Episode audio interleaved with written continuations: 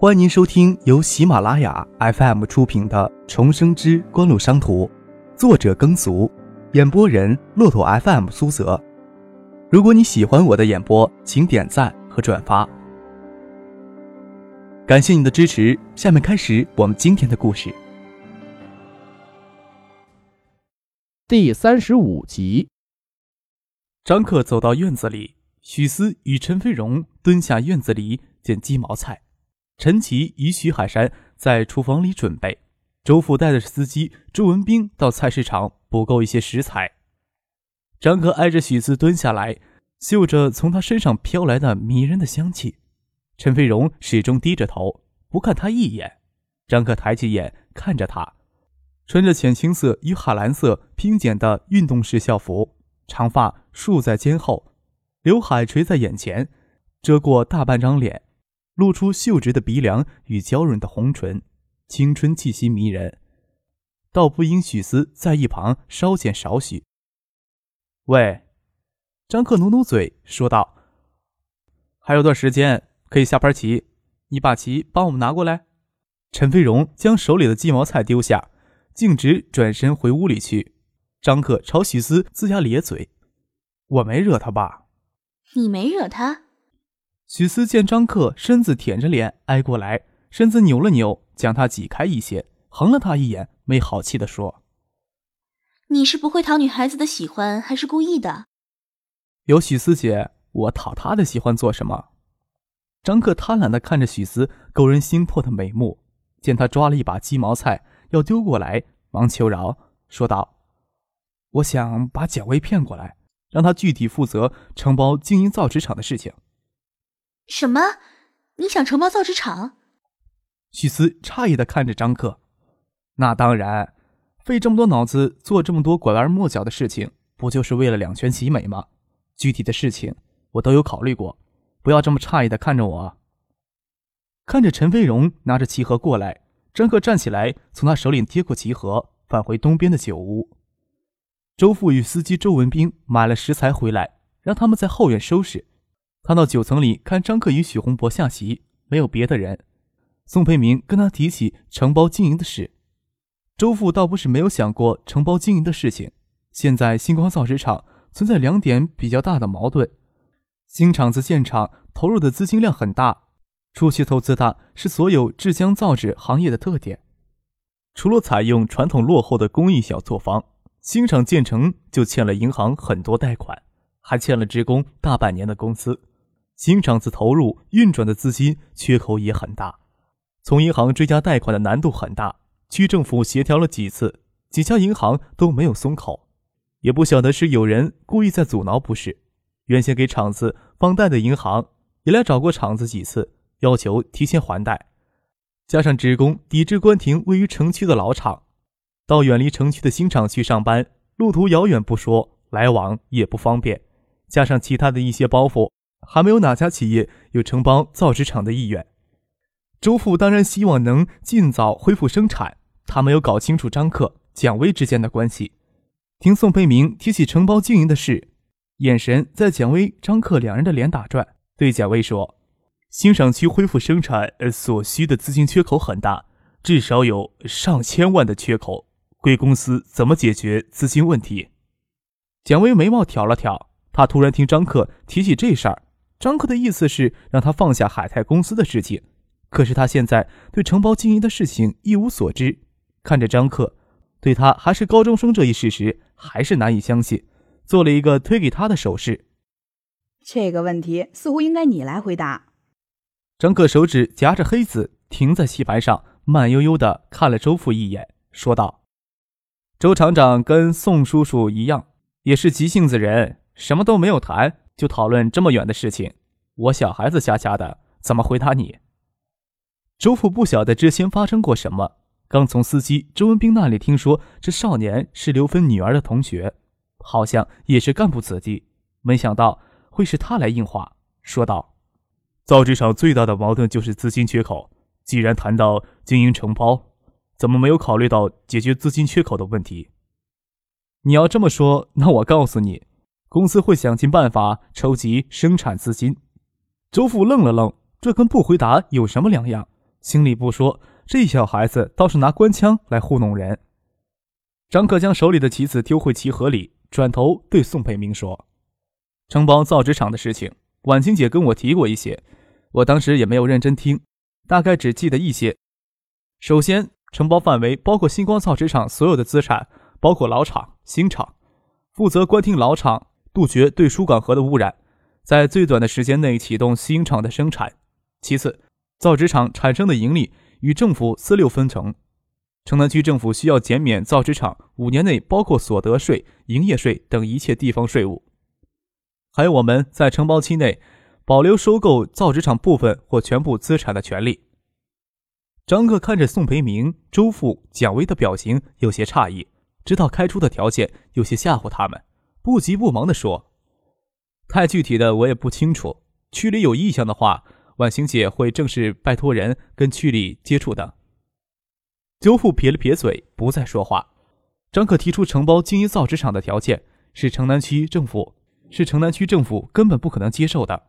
不谈资金投入，也没有固定的盈利保证。所谓盈利分成，只是让承包方不需要承担经营的风险，减免一切地方财政征收的税费。城南区财政收入不是平白给挖掉一块，怎么能答应呢？还要在承包经营期保留收购造纸厂资产的权利，大概是预计造纸厂有稳定的收益之后保留的权利吧。周父心想，这家公司到底是什么背景，敢向区政府提出这么苛刻的承包条件？看了宋培明一眼，他低垂着眼眉，好像在认真考虑，不晓得他们刚刚谈了什么。周父心说：“就算你点头答应，王其江、周应龙。”城南区的其他人难道会让你这么舒舒服服的把包袱丢出去？酒屋虽然简陋，陈七手艺确实不错。何况大家的心思都不在酒菜上。酒菜饭中，宋培明坚持要掏饭钱，陈奇哪里敢收？推辞了半天，张克将钱接过来，塞到陈飞荣手里，扭头对陈奇笑着说：“宋叔叔坚持要请我们吃饭，你不收钱，倒显得宋叔叔没有诚意。”紧紧抓住陈飞荣娇嫩的小手不放，好像怕他也会推辞一样。陈飞荣涨红着脸，抽手不是，不抽手也不是。宋培明手指了指张克，摇头笑了笑。人上了车，蒋薇也跟着上了车，说是让宋培明顺路送他回家。许洪博喝得醉醺醺的，周父坐面包车将他捎上带走了。你够了没有？看着两部车拐出街口，陈飞荣挣脱开张克的手，粉脸羞恼的涨得通红。偏偏父亲陈奇跟在两部车后面送出去玉成，没有看见张克留在后面占他的便宜。张克嘿然一笑，松开手，想回过头来调戏几句。酒馆檐头挑出一支昏黄的路灯，却看清陈威荣绝美的眼眸里流溢出眼神的清澈而寒冰。张克心神一灵，调笑的话在舌尖打转，却没有吐出来。果然不是同一个人。但相似的冰寒与绝情的眼神让张克感到一阵阵的刺痛，轻轻的吐了一口气，转身走进酒馆。怎么了？许四没有出去送宋培明，留在酒馆里与父亲徐海山帮忙收拾桌子上的残羹冷汁。看见张克脸上挂着些落寞与忧伤，这是自己从来没有在他脸上看到的神情，担心的问了一句：“啊？”遇上许四关切的眼神。温柔的让人欣慰，张克笑了笑，将突然涌上来的伤感排遣掉。没什么，本来今天想回家睡觉的，逆嘴的酒气，不敢回家找骂了。那上我们家睡去。徐海山热络的邀请张克，反正是周末，赶着跟家里说一声。张克眼睛亮了亮，看了一眼许思，见她粉脸红润，娇媚无端，记得许思房间里有他妹妹许薇的空床。禁不住心生摇荡，但又想到徐海山不会让自己跟他女儿同一个房间，也毕竟是十六岁的人了，颇为失望的摇了摇头，说道：“呃，我在学校旁边有宿舍，没关系的，让小思跟飞荣睡，你睡许思的房间，省得再跑来跑去的。”哎，就知道是这个结果，一点都没有诱惑力。徐海山只当张可不好意思麻烦他家，给女儿使了个眼色。许思伸手将遮住半脸的头发撩到耳后，看着张克，问他：“怎么嫌我家地方小，睡得不舒服？”许思撩发瞪眼的姿势撩人心魄，加上娇柔的红唇轻轻的咬着，张克心里痒痒的，给搓揉的七零八落。看着徐海山端着盆碗往里走，俯过身子贴到许思的耳边说：“又不是跟你同一个房间，有什么舒服不舒服的？要不我睡许薇姐的床？”鼻尖差点蹭到许思剔透如玉的耳廓上。想得美！许思横了他一眼，伸手刚要去掐他的腰肉，看见陈奇、陈飞荣父女推门进来，心想跟张克挨这么近，未免有些暧昧，禁不住俏脸微红。陈奇不会瞎想什么。陈飞荣却有些狐疑，看了许思一眼，目光转到张克脸上，又有些冷了。许思身子侧了侧，与张克身体分开一些，对陈飞荣说：“蓉蓉，我晚上跟你挤挤，张克要留下来。”哦。陈飞荣答应一声，少女敏感的心总让她觉得许思跟张克之间有什么，偏偏张克还对自己一副轻佻的模样，眉毛挑了挑，没有多说什么。张克侧过头对陈奇说。分宜的事儿有宋叔叔帮忙，应该没有什么问题。不过造纸厂的其他职工这一次可能都要分流下岗了。什么？陈奇愣了愣，怎么会这样？宋区长、周副在吃饭的时候可没有说过什么呀。我猜的也当不了真。张克笑了笑，对许思说：“许思姐，我先去巷子口打个电话回家，晚上住这里，得跟家里说一声。”张克前脚刚出门。许思就从后面追上来，不是说要把造纸厂承包下来经营的吗？怎么又说职工都要下岗分流？你瞎说什么？我都搞不明白了。张克嘿嘿一笑，天有些阴，街灯隔着一两百米才有一盏，只有很微弱的光映着路面。许思的眼眸在夜色里更加的迷人，牵过他的手，嫩腻温热，犹如一块暖玉，触感撩破。许思没有抽回手，只当张克看不清路，只是手给他灼热的手掌握着。心里有种别样的情绪在蔓延，感觉有些别扭，却舍不得抽开手。见他不说话，追问他：“为什么要这样？故意瞎说的？”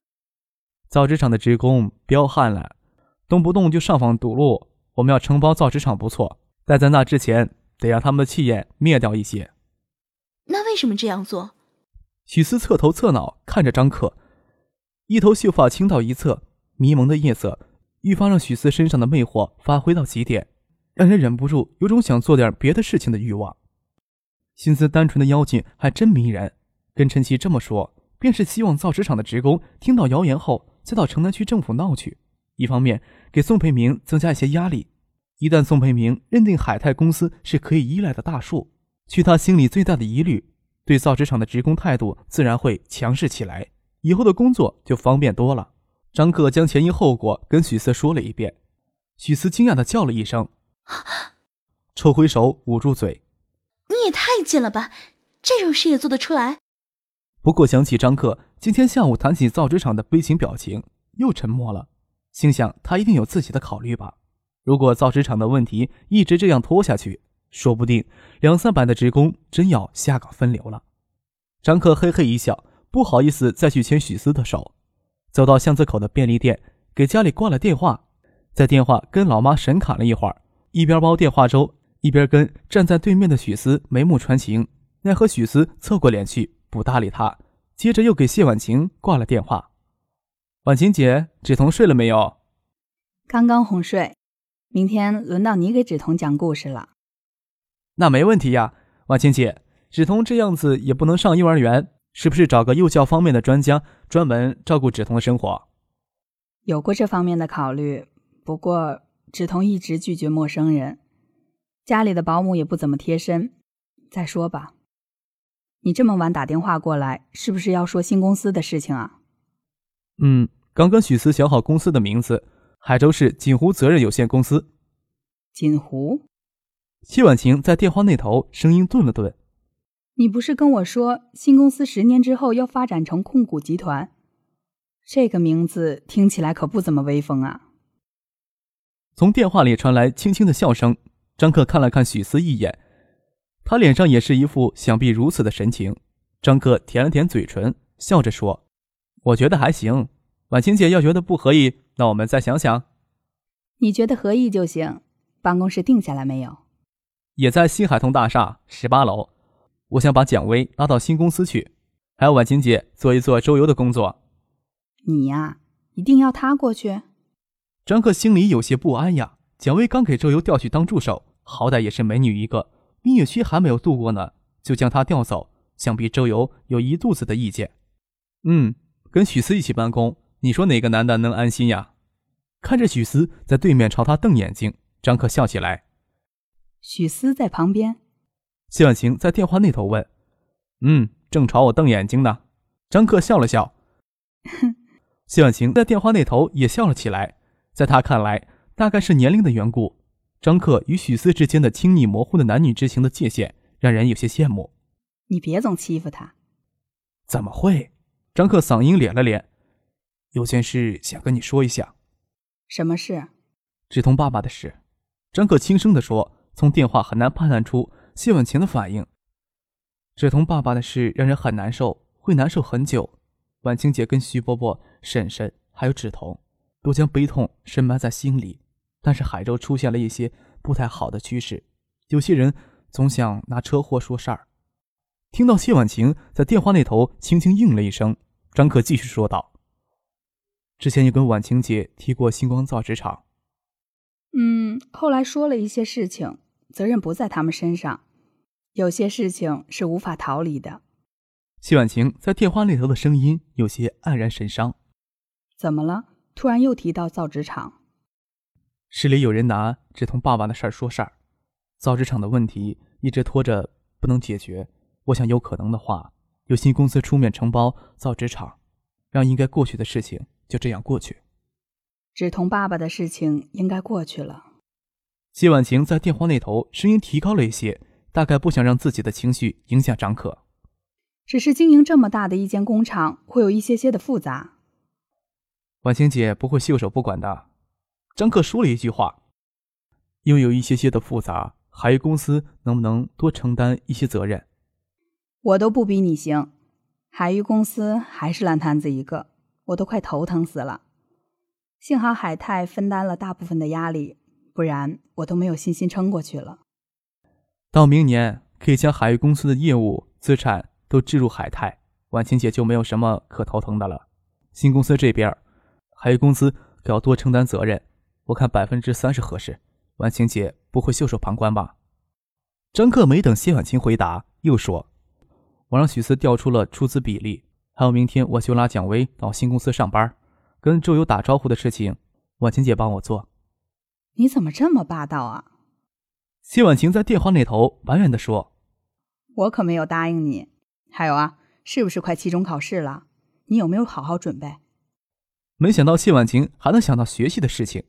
张可有些丧气地说：“许思说明天要帮我温习功课，那就不多聊了。”放下电话，由许思摸着一段黑路回到陈飞荣家，到里屋看了刘芬之后，就准备去许思家睡觉。想必他们将张克的话当真了。刘芬靠在床头问他：“造纸厂的职工是不是都要下岗了？”“瞎猜的，做不了数，你们可不要说是我在胡说八道。”张克不动声色地说。